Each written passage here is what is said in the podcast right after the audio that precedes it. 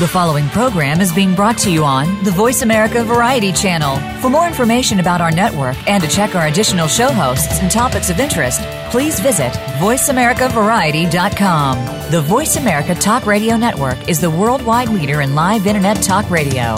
Visit VoiceAmerica.com. The views and ideas expressed on the following program are strictly those of the host or guests and do not necessarily reflect the views and ideas held by the Voice America Talk Radio Network, its staff, and management.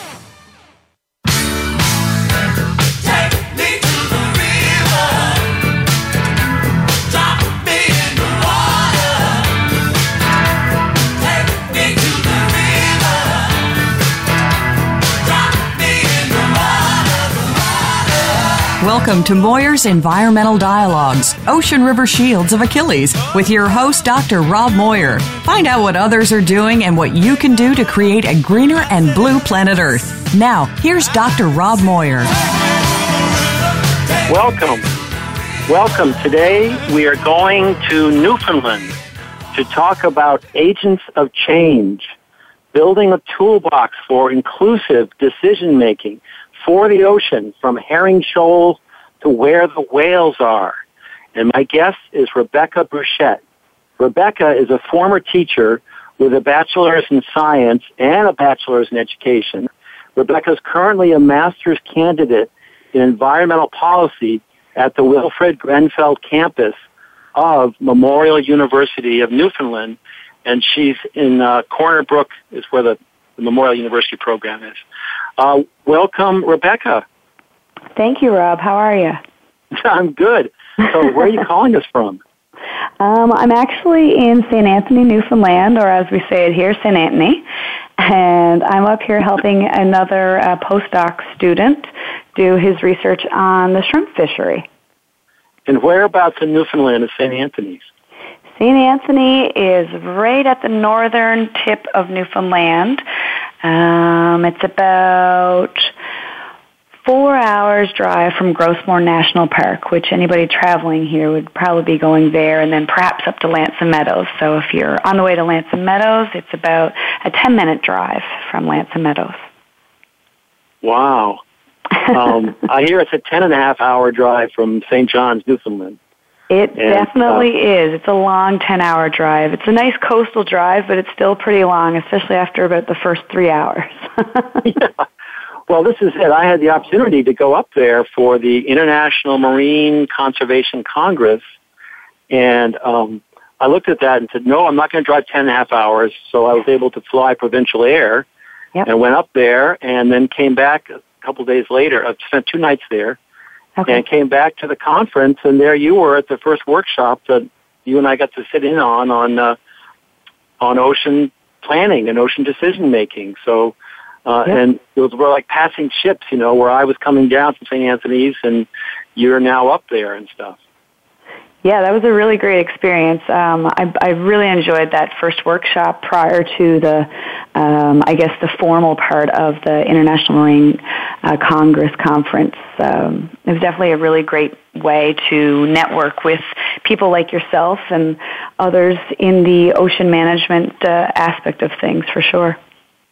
Yeah, it was remarkable, especially with um, Dean Wiener from, or Jean Wiener from Haiti mm-hmm. was in our group talking about, you know, we think we've got issues here in the United States and Canada. And Sean said, you know, if they don't catch the fish, they don't eat tonight. And, uh, you know, his, his explaining seeing, um, like four or five men working a net in waist deep in the water for an afternoon and catching like one decent sized fish and one little fish that they had to divide between four families and stuff. Yeah, that was so, incredible. It definitely you makes know, you think about uh, how fortunate you are.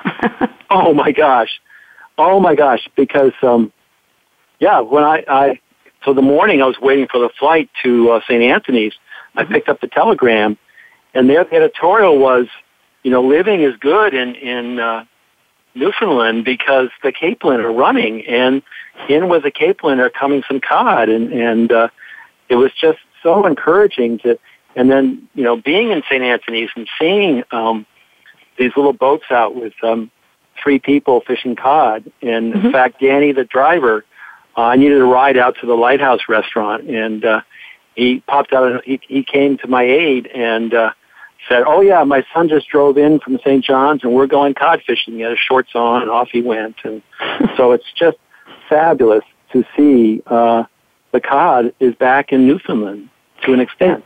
Yeah, it is definitely back. And through this uh, shrimp research that I've been doing for the last two weeks, uh, the shrimp are plentiful as well. So I would imagine the cod is here because there's lots of shrimp in capelin. So there's lots to eat. So in the next couple of years, uh, it, it looks like it's going to be prosperous for the fishermen uh, as long as everything is, you know, properly uh, managed.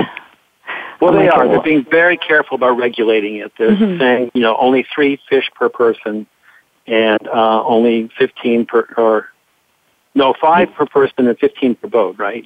That's right. Yeah, that's for the recreational yeah. fishery, not the yeah. commercial one. And there's a bit of commercial cod fishing.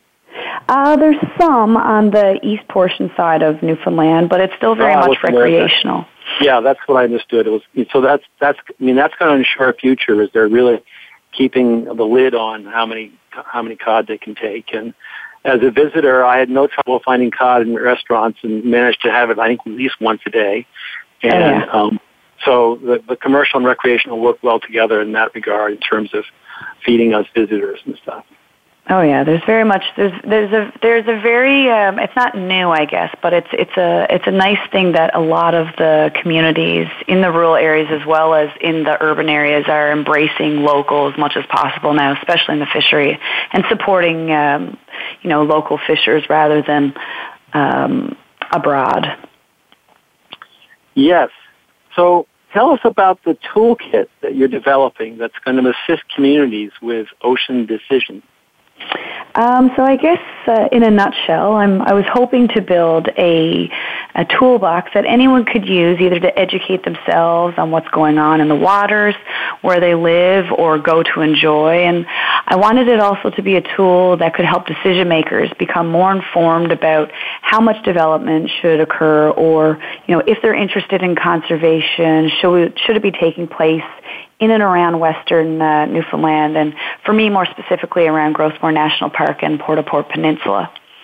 So it would be a, a mapping tool that um, anybody could use to look at different things that communities that I worked with. So I worked with communities and experts, and we built the tool together that would be then for them in the end to look at all these different things and to display what they value the most, which of course I would hope help push government to make more informed decisions about the coastal marine management areas off western Newfoundland, and perhaps to extend the toolbox to include all of the communities bordering the Gulf of St. Lawrence, or at least all of western Newfoundland anyway.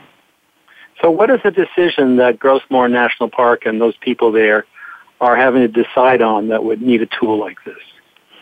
Um, I think a big one, and probably one that has been my underlying motivation, is to look where uh, places that would be the, would be best fit for perhaps the National Marine Conservation Area, and that uh, inner motivation stemmed from um, about five years or so and, and occurring still right now, there is a big push for fracking on the west coast of Newfoundland, and there was a really big opposition about it in western Newfoundland, and there's a, a couple different groups that fought for it. Save Gros Morne was a big one.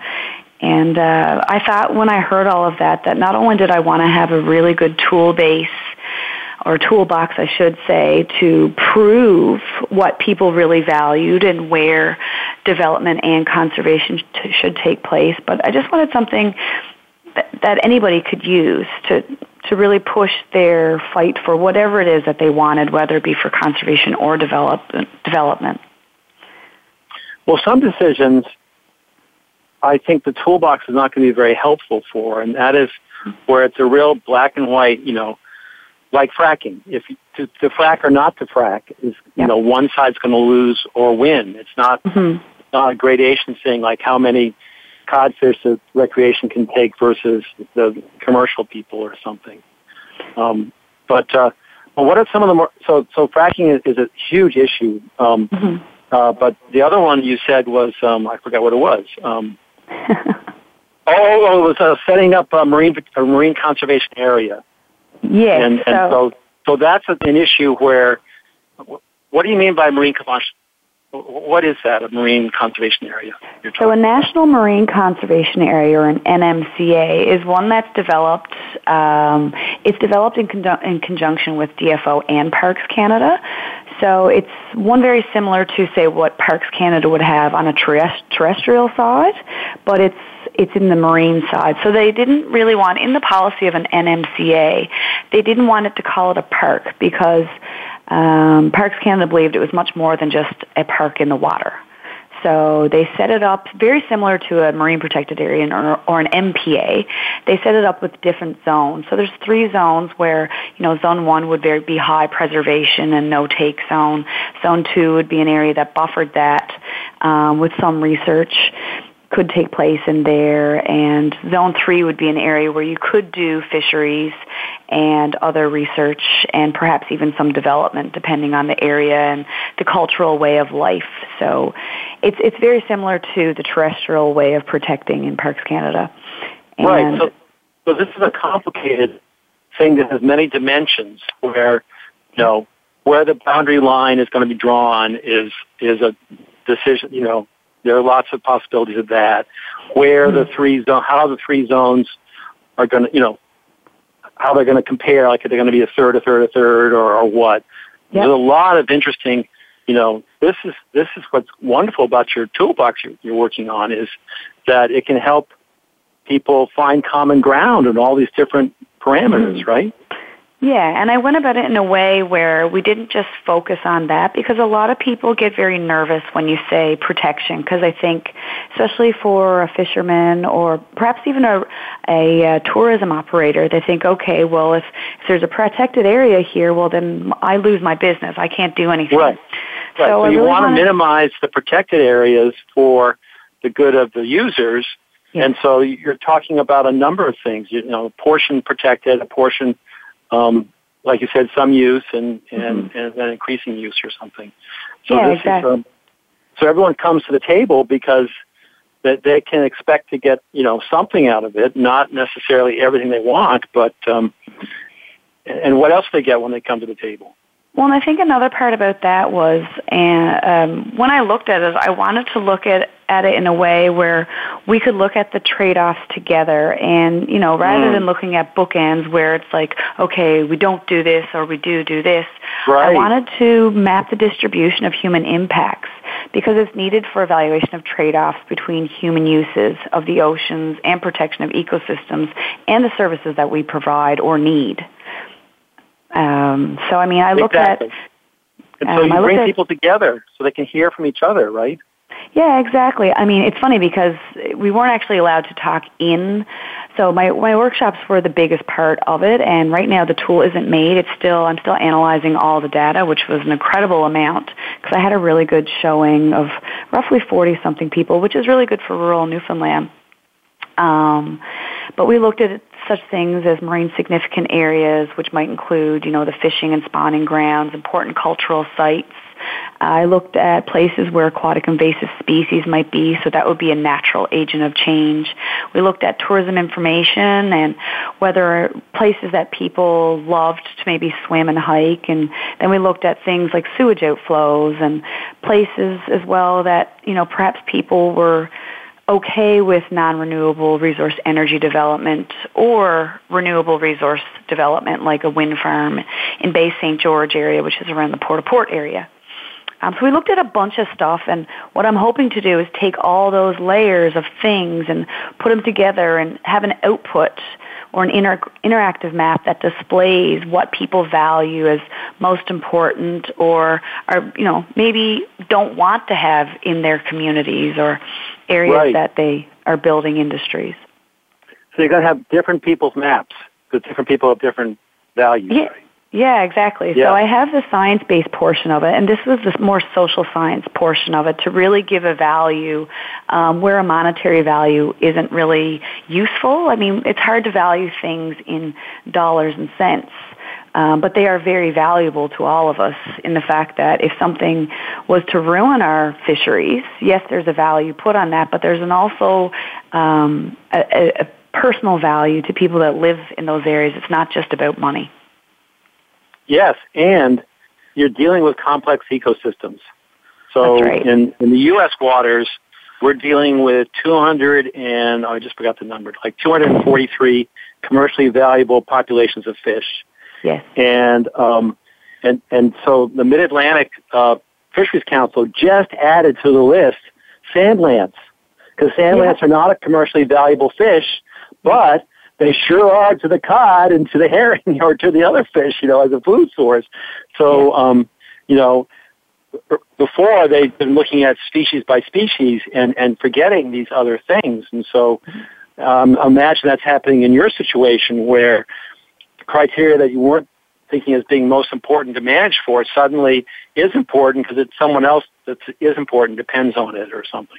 Exactly. Well, I think uh, one of the big species that we looked at in the layer of marine significant areas was um, all the areas where eelgrass was um, was displayed. And I mean, it was interesting. I was working with Parks Canada last summer um, on an internship, and I was reading a couple different reports um, from a couple different researchers at Memorial University of Newfoundland, and they did a did a study where it showed that most people in the communities up the coast didn't value eelgrass, but they really valued lobster.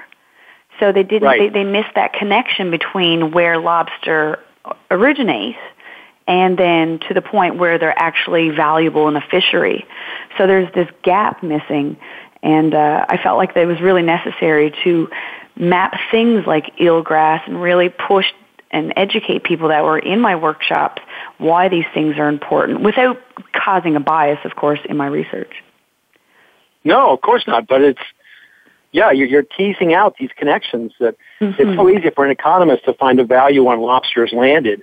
It's really hard to get eelgrass and put on a number Oh, on for eel. sure. And nobody really connects it. I mean, the scientists do, of course, that are studying eelgrass and oceanographers and all that, but um, to people every day, it's just weeds that are stuck in their feet when they're trying to go swimming. if you want to look at it that way. Thank you. We're going to take a short break and we'll be right back with uh, uh, Rebecca after this break.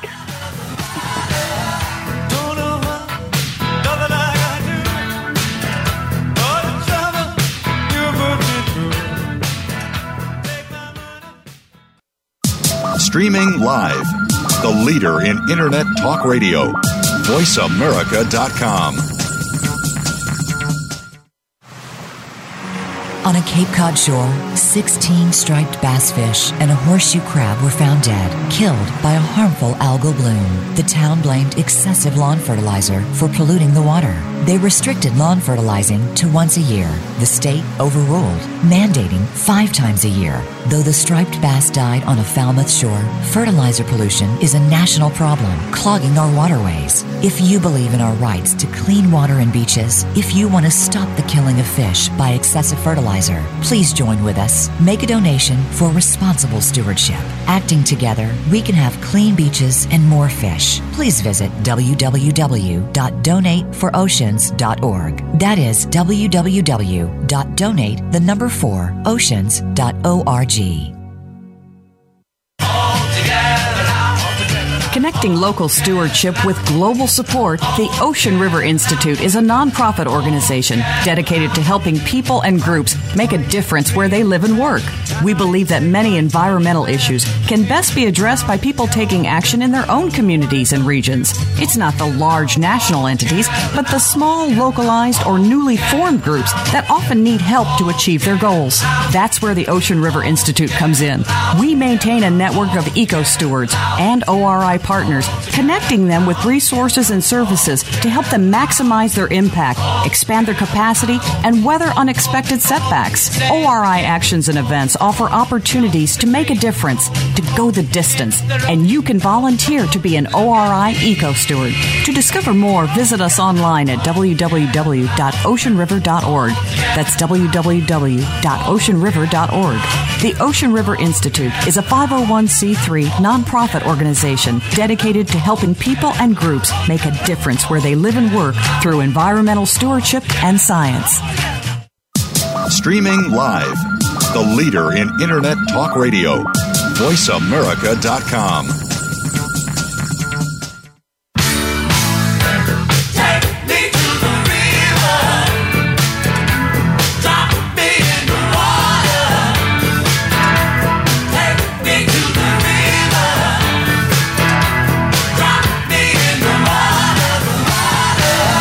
listening to Moyer's Environmental Dialogues. To participate in today's discussion, you're welcome to call into the program at 1 472 5788. Again, that's 1 472 5788. You can also send an email to rob at oceanriver.org. Now, back to Dr. Rob Moyer. Hi, we're talking about Newfoundland, Canada, uh, beyond the, you know, east of everything else. Uh, it's actually the province of Newfoundland and Labrador, uh, but we're just staying on Newfoundland today. My guest is Rebecca Brushett, and uh, Rebecca, if people, I guess if people want to know more about your work and and uh, and all this stuff, um, is there something they can do to do that? Yeah, um, you could definitely find me on Facebook. I'm always there. Um, just look up my name, like you just mentioned. But I also have my email right now. I will eventually do probably a Facebook specific to this once I get my analysis out there. But uh, my my email is r brushett r b r u s h e t t at grenfell g r e n f e l l dot mun dot ca. Um, and you can just email me personally, and I can give you whatever information you'd like on this and the process, the processes, I guess, that I'm doing to make this tool. And in about four months, I'll have a more clear idea of how it all works once it's developed. Hopefully, in four months. It's an emerging process. It's an unfolding process. The clarity might come slowly. Yeah, it definitely is. And uh, a big thing that I've talked to, especially in the conferences, that's um, growing in my favor uh, or interest, I should say, is the Marine Partnership Plan out of uh, British Columbia. Um, their process of using um, communities and Indigenous people and stakeholders to make proper decisions and a tool is kind of I fell into understanding what it was after I created my ideas here, but it's one that I'm keeping a very close eye on because I love their um, theories and ideologies of how they built their tool, and I like I'd like to create something similar to that. Yeah, it really gives surface truth to what you're doing in that that they are kind of coming to it the same kind of outcomes that you're coming to. So it's, And it was- really great.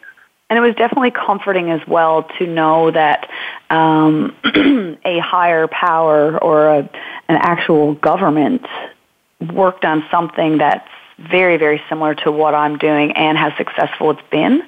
Um, it makes me feel very good that I'm in the right direction for ecosystem-based management, uh, working with communities as opposed to against them.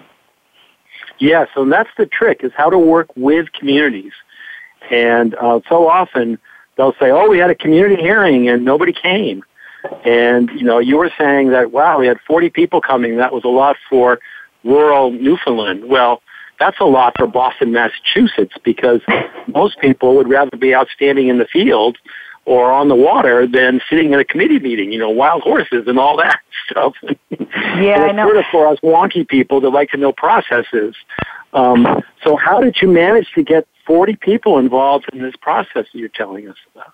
Well, the big thing for me was I was really, really adamant about making sure that I had people from um, the way I organized it was making sure that I had people from all of the tiers of sustainability. And I know we always go to sustainability, but for my organization tool, I looked at people from the social and cultural aspect, community members. I looked for people in the business side and the economy side of things. And then I also looked at, obviously, the environmental side and the scientists for my experts and stakeholders. And once I made my contact list, I made sure that I always had the same amount from each tier because I didn't want to have a bias of too much environmental or vice versa with the social and economic side. And then once I'd done that, I said, oh, I'm going to have one workshop and everybody will be come and it'll be perfect and grand. And then I uh, quickly realized that everybody has a different schedule. Um, there's different learning abilities, which was the biggest eye opener for me, I guess, when I did this workshop workshops, I should say, and that it was easier for me to travel to communities rather than expecting everybody else to travel. So I originally was going to do one workshop based out of Gros Morne National Park at the Bonne Bay Marine Station, and then I changed it to having one there and one also at the Grenfell campus in Corner Brook. and then I also decided after that that I would have a small one at the St. John's campus in Memorial University of Newfoundland because I wanted to get um, the ministers or whoever was involved in St. John's. And then I then extended it and had one with Parks Canada because I was really interested in their input and they're all very busy and DFO people. And then the last one, which was probably my favorite, was one that kind of took me um, left field, I guess, in a way, and that was to have one with just the fishermen, which was amazing because it was one that I sadly missed, and it was the learning ability or comfortable, comfortable, comfort, I guess, uh, in front of other types of experts and stakeholders. And so I decided to have just one that focused on just the fishermen. And we did it together. We did it as a team. It wasn't where we sat down and I said, this is anonymous. You read it. You don't speak. You do it by yourself. Even though that's what I would have preferred because I w- didn't want anybody's opinion um, changing someone else's opinion in the room. Well, well, hold on a second, Rebecca. Yeah, How did you get to more than one fisherman? Um, I mean, that's was, not an automatic thing. You don't just, um, you know, put out a sign saying fishermen be here at 10 o'clock or something. No, not at all. So I I had some fishermen that I had already engaged, and they were originally going to go to the one at the marine station. Um, but then when I'd realized that there was a couple fishermen not comfortable enough to do that workshop, I then created another one at the town hall that uh, Norris Point was graciously uh, they just gave it to me, which was awesome. Um, right. so, so I had I'm the buy-in of the community, which was a great uh, source as well. But then I just called them all, and because the internet really doesn't work. I mean, they have they might a couple of them might have Facebook, but really, um, they- they're enjoying outside. They're fishing. They're doing their thing. They're cutting their wood. They're doing whatever. They're not really on Facebook checking out things. So I did a lot of calling. Well, we also learned at the conference in, in St. John's with the International Marine Conservation Congress Yep. that there would be these grad students who were going to work with fishermen, and so they would be there with their clipboard on the dock, you know. And it's like, excuse me, but I got to get on my boat, or I want to go home. And these eager students were like, "What? What? This is my important study. Won't you stop?" You know, it's like, Yeah, that was no, we're you actually just we actually can't do that. You know. We actually did a bit of that here with the shrimping fishery. Um, that's what he expected to do. I said, they're not going to be interested in that. I said, they're busy. They have other things to do. Um, but for my research, I called them and said, you know, I know you're busy. What's the best days? And as a majority, I picked a day that was best for them. It wasn't what was good for Right. me, and I just figured it out. And I said to them, I was like, listen, I said, it's just going to be you guys and me.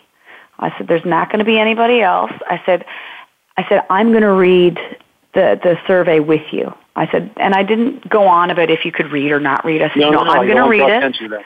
Yeah. So we're all together on this. And I said, if you have a question, we'll get through it together.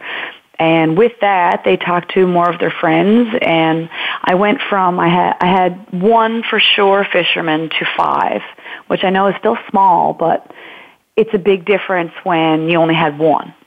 Exactly. And um, I even had a couple fishermen. Sadly, there was a, a person that passed away during my workshop, and I had a fisherman call me, and he was actually upset that he couldn't make it. And he said, "You know, like you can come to my house." Like they, he was, he was adamant. Oh that my I, gosh. Yeah, he was like, "You can come to my house. Like I, I really want to help you with this." Right. Um, because he's seen that I was trying to do something to help them, and that they're, and I really expressed that they were important. It's not just about the person with you know three or four letters beside their name after you know three degrees. It's you don't need a degree to be an expert. Well, what's crucial is that you had more than one person because normally Yeah. what happens is one person, you know, on behalf, you know, takes it on the chin on behalf of the other fishermen and goes to the meeting. And then when things don't work out the way the fishermen want, they blame that one person, you know, for not delivering goods. And, Yeah. you know, so, but you want to have everybody there so that they can all be in touch with that. Or at least when you've got two or more, you, you've Mhm. got someone who can validate, you know, yeah, you know, this is not because of we were outvoted, it's because Mhm. of whatever. But um, what, what you're what you're showing is that um, it's so important that they be heard 1st Mhm. and last, and and and that makes such a difference down the road when uh, decisions have to be made. Is when they then don't have to be made when they don't go exactly the way the fisherman or the group would like. Yeah. Um, if they've been heard, they can understand that it wasn't that that just wasn't heard and it was just dumb. That it was. Um, that's why you pay the decision maker the big bucks is having to make those. Yeah. And I mean, I think too, like when I first called all of them, there was always a hesitation, like, "Oh God, what does she want on the phone?" Right. Um, but I told them my story for as quick as as quickly as I could, who I was, where I lived. Tried to name drop, you know, that my husband's the deputy mayor to, to Yeah, get my- them to trust me a little bit more. Because everybody knows him, but they don't really know me because I work away a lot, so they see me from time to time but letting them know that kind of stuff and a little bit about my life, I think helped them listen a little bit better as well. Yes, And then- oh, absolutely. And then when it was all done, as yeah, um, and then before we started, I let them know that my research is useless without them. Um, you know, like they are very important. And then when we were done, I gave them all a personally written uh, thank you card with just a little Tim Hortons card in it, just to show that you know I was thankful for it. And I mean, it wasn't a bribery or anything like that, but it was just something to show them that I was really appreciative of what they've done. And I had a couple actually when I was done. They said, you know, we've helped out before a couple of times. They said this is the first time I got a gift. And they said, you know, it's not a lot, but it, it means a lot. I'm like, they're like, right, we're right. glad Tell they, us what that meant. Uh, uh, Tim Horton to us Americans. You're like Oh. you gave him uh, uh, money for a cup of coffee, or yeah, it's like a Dunkin's donut card. yeah, Yeah, so just it's like, like a you know five dollars or something. yeah. Just, just a modest, you know, but it means so much to people. Just that little gesture. Yeah, and Um, the card I think meant a lot. Like just writing something out to them, right? Like you, they know you took time to write it. It wasn't just a typed and photocopied thing. It does. It does totally mean a lot. But I, I love the story of your husband becoming deputy mayor. It speaks to how the fishermen don't want to go to meetings, you know, Yeah. planning meetings. How did your husband get to be the deputy mayor? Was he? Uh, yeah. That's a, a hilarious story. So, That's oh my. God, it's, it's completely away from this stuff, but it's it's worth listening. No, to, it's so. about how the community works, and it's Oh, about oh my God! Well, know the best what part of community it, thinks of sausage making. Yeah, ahead. well, the best part about it is the community is about between 800 to 1,000 people, and we're, I guess, what I term as implants. So he's from St. John's, I'm from Marystown. We're not actually from Norris Point. Um, but we moved in there when he took a job with the Red Ochre Regional Development Board up in Parsons Pond, Newfoundland, and got some really great friends. And they all said, you know, he, him being in business and working in a uh, economic development board, they said, well, you'd be great for council. So uh, they said, "Well, we're going to nominate you to to run." And he said, "Well, you know, I don't really know a whole lot about it." And he was pretty modest about it. He wasn't, you know, it was not that he wasn't interested, but he just he didn't really think he had a chance. He's not from the town. And anyway, so that was all fine. And the way the voting system works in that town is that the majority votes go to the mayor and then the deputy mayor and so on and so far, forth. And so the next day they come up to him and they said, well, congratulations. He said, well, for what? He said, oh, well, you're the deputy mayor. He said, what? The deputy, mayor. mayor? He said, I didn't even think I was going to get on. And they said, well, funny thing, you're 45 votes away from being mayor. he was like, "Oh my God!" He's like, "I'm not even from here," but uh, I think they recognized that he was a good decision maker and he wasn't biased to different families or traditions. And I think they just really wanted a positive uh, person that can, you know, bring in business and make effective changes where needed. Yes, totally. But it's also, you know, I also think it's a bit of that when they call for a volunteer to step forward, everyone else steps back, and the one guy Yeah. is left standing forward.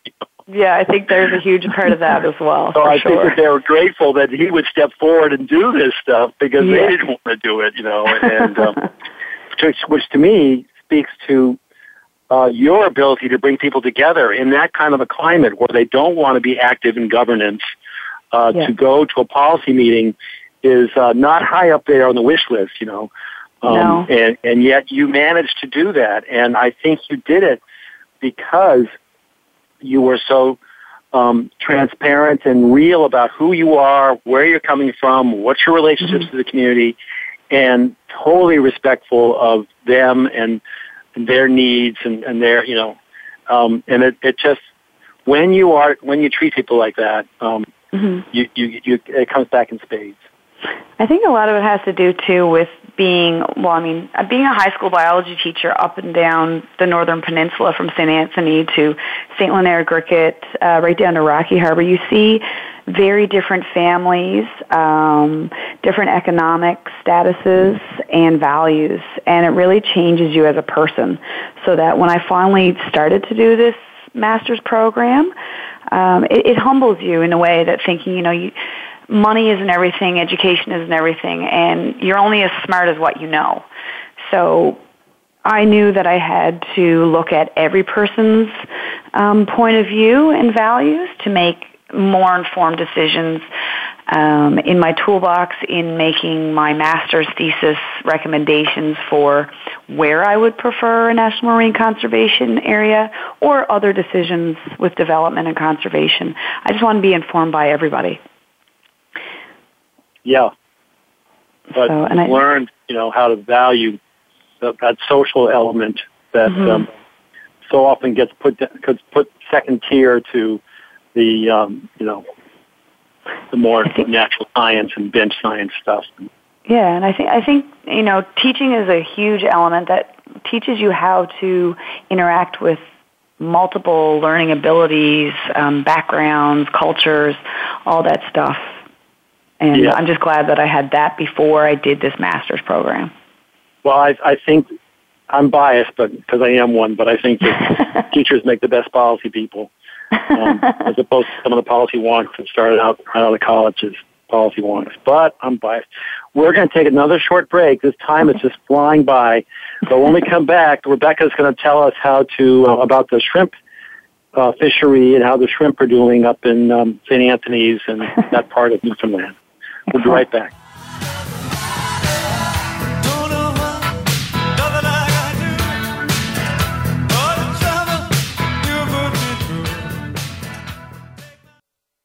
Stimulating talk it Gets those synapses in the brain firing really fast. all the time. The number one internet talk station where your opinion counts. VoiceAmerica.com.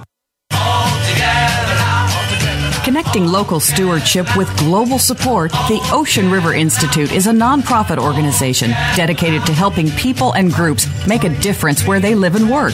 We believe that many environmental issues can best be addressed by people taking action in their own communities and regions. It's not the large national entities, but the small, localized, or newly formed groups that often need help to achieve their goals.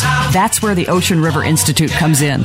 We maintain a network of eco stewards and ORI partners, connecting them with resources and services to help them maximize their impact, expand their capacity, and weather unexpected setbacks. ORI actions and events offer opportunities to make a difference, to go the distance, and you can volunteer to be an ORI eco steward. To discover more, visit us online at www.oceanriver.org. That's www.oceanriver.org. The Ocean River Institute is a 501c3 nonprofit organization dedicated to helping people and groups make a difference where they live and work through environmental stewardship and science. On a Cape Cod shore, 16 striped bass fish and a horseshoe crab were found dead, killed by a harmful algal bloom. The town blamed excessive lawn fertilizer for polluting the water. They restricted lawn fertilizing to once a year. The state overruled, mandating five times a year. Though the striped bass died on a Falmouth shore, fertilizer pollution is a national problem, clogging our waterways. If you believe in our rights to clean water and beaches, if you want to stop the killing of fish by excessive fertilizer, please join with us. Make a donation for responsible stewardship. Acting together, we can have clean beaches and more fish. Please visit www.donateForOceans.org. That is www.donate the number 4 oceans.org. Follow us on Twitter at VoiceAmericaTRN. Get the lowdown on guests, new shows, and your favorites. That's VoiceAmericaTRN.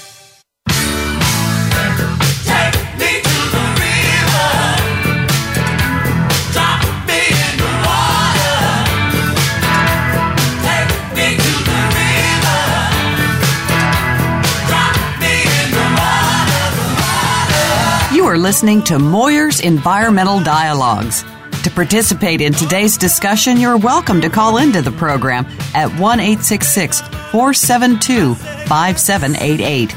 Again, that's 1 472 5788. You can also send an email to rob at oceanriver.org. Now, back to Dr. Rob Moir. Hi, we're talking with Rebecca Brushett up in Newfoundland.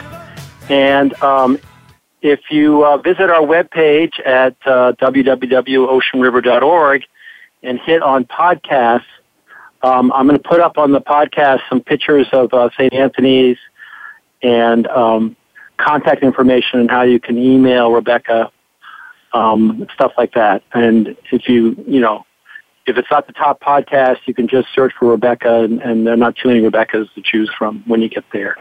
But um, yes, so Rebecca, we've been talking about the, the remarkable your remarkable ability to bring fishermen together into a meeting to talk about, of all things, a marine protected area, which in America is like the antithesis of being able to fish free. it's on the to die side, I think. Um, but, um, and and you were telling me that um, once the fishermen sat down and spent some time talking with you and expressing things, that um, they weren't totally closed off to the idea of portions being closed, right? Yeah, so it, it was on the National Marine Conservation Area, and I, I believe that the MPA is similar to that in that there is zones. Um, but because I'm more familiar with the NMCA, I'll talk more to that one. Yeah. But um, the the one sheet that I had in my workshop was explaining what the different zones did, what was protected, what was allowed, and once we went through that together, um, I mean, it's a, it's a Newfoundland thing that I've heard for decades, where it's like, okay, no, fishermen will never be interested in having an NMCA or any kind of protection because, you know, they won't be able to fish and so on and so forth. And so I went into this meeting thinking, okay, well, they're they're not even going to even think. Now they're not even going to look at this. And after we read through it and I explained it to it, and we had crayons because they use that for um, zones one, two, and three. And I had the maps of Gros Morne National Park and Port au Port. And after I explained it all, I said, okay, well, color the areas that you want zone one, which would be high protection, zone two, which would be a buffer or medium protection, and zone three was red with um, fishing would be allowed and some protection and and different uh, regulations. And every single one of them took the red and they colored the whole ocean around Gros Morne and Port au Port. And they said, sure, we can protect all of this if we can still fish like in a more sustainable way. And I just looked at them. I said, really? Yes, they said. They said, we need to protect it from all that other old stuff. And I said, oh. I said, I, I I mean, I couldn't say anything because I didn't want it to be a biased survey, but inside I was jumping up with excitement because I couldn't believe that they even were even considering it. Um, and even in the east, the east arm of Bonne Bay, they even colored that a higher level of protection. I can't remember offhand right now, but it was a yellow or a green, which I didn't even think they would think about. Um, so it's it's definitely not the stereotype of the fishermen being opposed to a protected area. If you educate them where they're able to still maintain their livelihoods, I think they all understand that we need to protect the environment not only for the environment but for their livelihoods. I mean, right. If, so there were parts that they there were parts where they felt they could sustainably fish, yeah, and that and so they, they as long as those were still accessible to them, they were open to uh, closing other sections. That's right. And I mean, they even pointed out areas, like they said to me, they said, well, there's herring spawning here and there's, you know, there's um, another spawning here. They said, we shouldn't be able to fish there when they're spawning. So can we, they wanted to put it in a color that was um, monthly, like in a, in a seasonally dependent. I, I didn't really have that set up in my workshop, but they're aware and they understand. I mean, you know, it's, they know when the fish should and shouldn't be caught as well.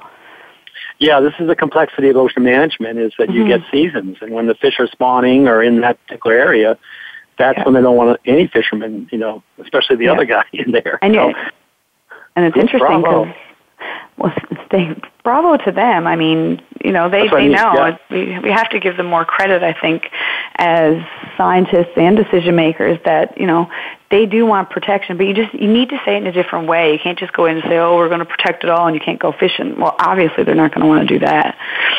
But um, no, they're like, being told by outsiders what to do. Whereas Yeah. you started, you asked them carte blanche, "What do you want?" You know, yeah. and they were free to uh, make those decisions and not feel pushed into closing anything off. That's that's, fabulous. Yeah, and then look, well, I mean, up here now doing the shrimp fishery right now. Yeah, yeah. Um, we're doing we're doing surveys, and one of the main questions is, do you agree with uh, the close season? Which the close season around here is in the wintertime, but it's also the same time for shrimp spawning. And every single one of them said there should be no inshore or offshore fishing during those seasons. They said you cannot fish shrimp during spawning season. They said it doesn't make sense. So I mean, they're they're very they're knowledgeable about Yeah. what works for the species. It's not just about money, and they know if they leave them to spawn, then obviously there might be a chance that there'll be more shrimp and thus obviously more income. Right. If they fish for them when they're older, not when they're spawning. Yeah, they know Oh, exactly when it is. And I mean, they see right now up here, the inshore fishers aren't allowed to fish during spawning, but the offshore is allowed. So there's a little bit of a tension there, but um, that's a whole Oh, other yeah, they're all like that. Yeah, between inshore and offshore. Because offshore is um, what? What's the offshore? Is it big boats from elsewhere, or how? Yeah, offshore boats are a lot larger. I mean, the boats that we're dealing with here for inshore are probably around 50 foot um, fishing boats, like small scale. And the, the big, the big offshore boats are, oh my gosh, they're probably around 100 feet. You know, they're, Yeah. they're big. So, and and they they can go- out of?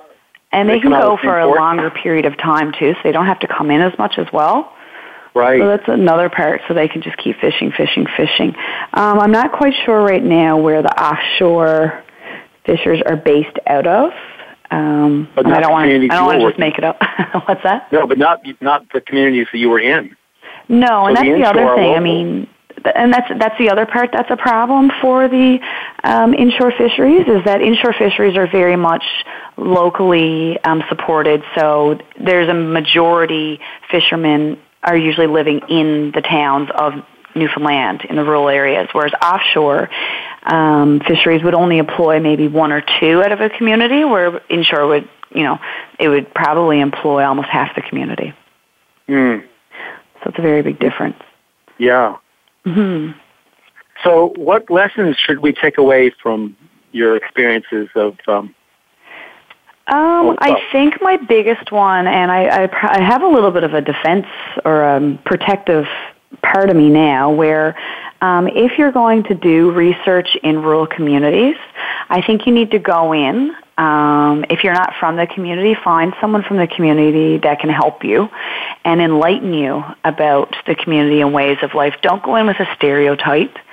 And and I think you need to really listen and not just assume because a lot of people learn, especially in science, theoretically, how ways of life occur. And there's a lot of little um, holes and gaps that are missing in those literature. So going into the community, understanding their way of life, understanding that just because they're a fisherman doesn't mean that they're poor and need help. You know, there- a value on wealth isn't measured in money in a lot of these communities, and they're very happy with, you know, the amount of money that they make and um, what they do. So I think it's really to understand what your subject is and who. It's not just a what; it's a who. Right. And and from that, I think you can make your decision on methods and how to approach it.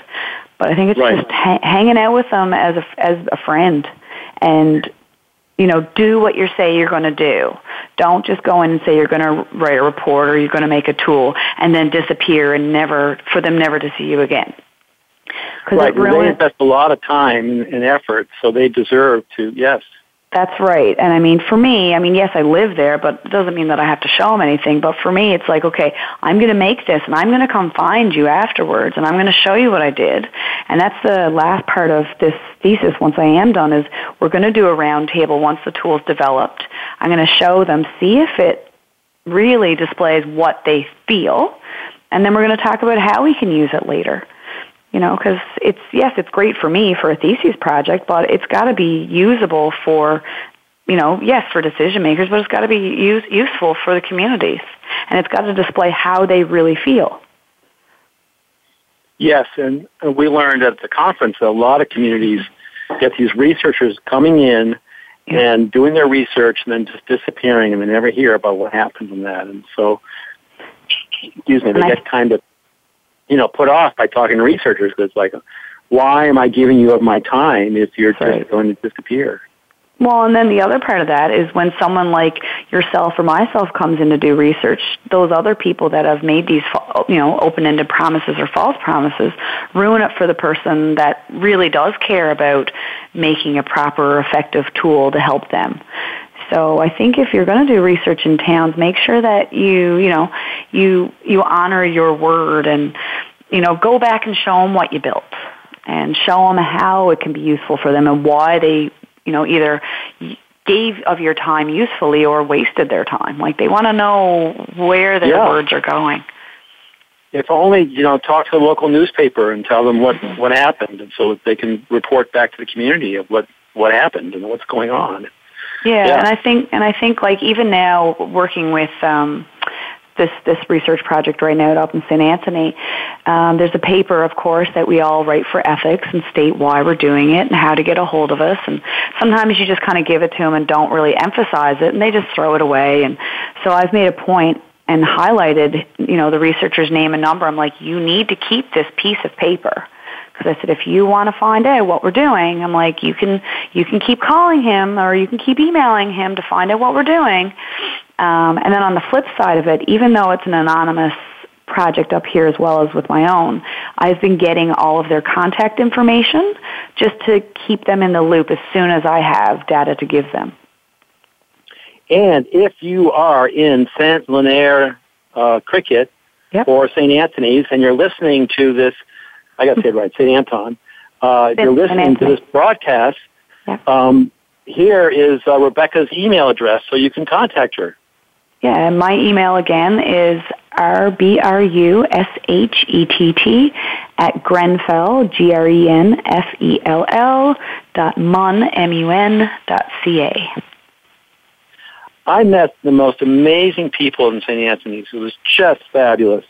Uh, I went out on a whale watch and saw an iceberg, and Yep. Steve, who was working the boat, said that um, he loves living in St. Anthony's because they have snow into May, and that means he gets the snowmobile from October to May, and who the heck wouldn't want that, you know? And so you were saying earlier, these people come in trying to make more jobs and work for Newfoundlanders, and it's like, are you kidding? You know, they got stuff to do. You know. Oh yeah, and that's the thing. Like a lot of people are like, oh well, you know, they fish for X amount of months, so what do they do the rest of the year? What are they doing up there? There's, you know, there's nothing to do. And I said, well, Nothing you know, do. there's there's probably about three or four months of repairs to boats and getting things ready for the next season. I said. Then they're probably moose hunting, so they're getting another source of food for their family or for whatever. Then they're then they're relaxing. They have their holidays in the wintertime. So they're enjoying their cabin, they're going sledding or skidooing, they're going ice fishing, they're enjoying life. It's not about, you know, going to work every day and making money. It's about enjoying the time with you have with your family. So it's it's a nice way way to live. Um, but it's definitely changed. It takes it takes a little bit of uh, adjusting. It Right. Took me a, it took me a little bit to move here from a city for sure. We're almost out of time, but quickly, when you were teaching and the students didn't turn up for class, uh, so that was up in St. Lunaire-Griquet. That was hilarious. So the school was about a 55 for grade 7 to 12. And they had a substitute teacher in, and there was one student that was doing a test. And then he didn't finish the test, and it was recess time. And this, the substitute came into the lunchroom all confused. She said to the principal, she said, well, student said that you know he he's not coming back after recess because he's got to go and get some ducks with his grandfather because they're almost out of ducks and he's got got to go get them. And she said, "Do I let him stay away or like what do I do?" And the principal said, "Well, no. Like we'll call the mom. Like he'll come back." And she said, "Okay. Well, I just I really didn't know." So anyway, they called, and sure enough, the student came back. He was very, very, very, very disappointed. He said, "Oh, this is so stupid. Da da da da. I don't know why I got to come back and write this test." And uh, but anyway, he did come back and finish his test. But uh, this, the, the couple students up here, they, they don't skip off to do negative things. They skip off to go skidooing or go get some ducks or whatever. But it's it's very different, and it's it's it's a refreshing, I should say. Yes. Rebecca, we are out of time. Thank you so much for problem. Telling us about working uh, the complex decision making and how the, all the communication that has to go in behind it all. Thank you. Thank you so much for having me, and uh, perhaps we'll talk later once the tool is actually developed. Oh, great. We'll have you back and we'll have more stories from uh, Newfoundland. That'd be wonderful. For everyone else, thank you for listening and please take care of yourself and then let's take care of this planet. Thank you. Thanks again for joining us this week on Moir's Environmental Dialogues. Please tune in for more with Dr. Rob Moir next Thursday at 12 noon Pacific Time, 3 p.m. Eastern Time on the Voice America Variety Channel. We'll talk again then.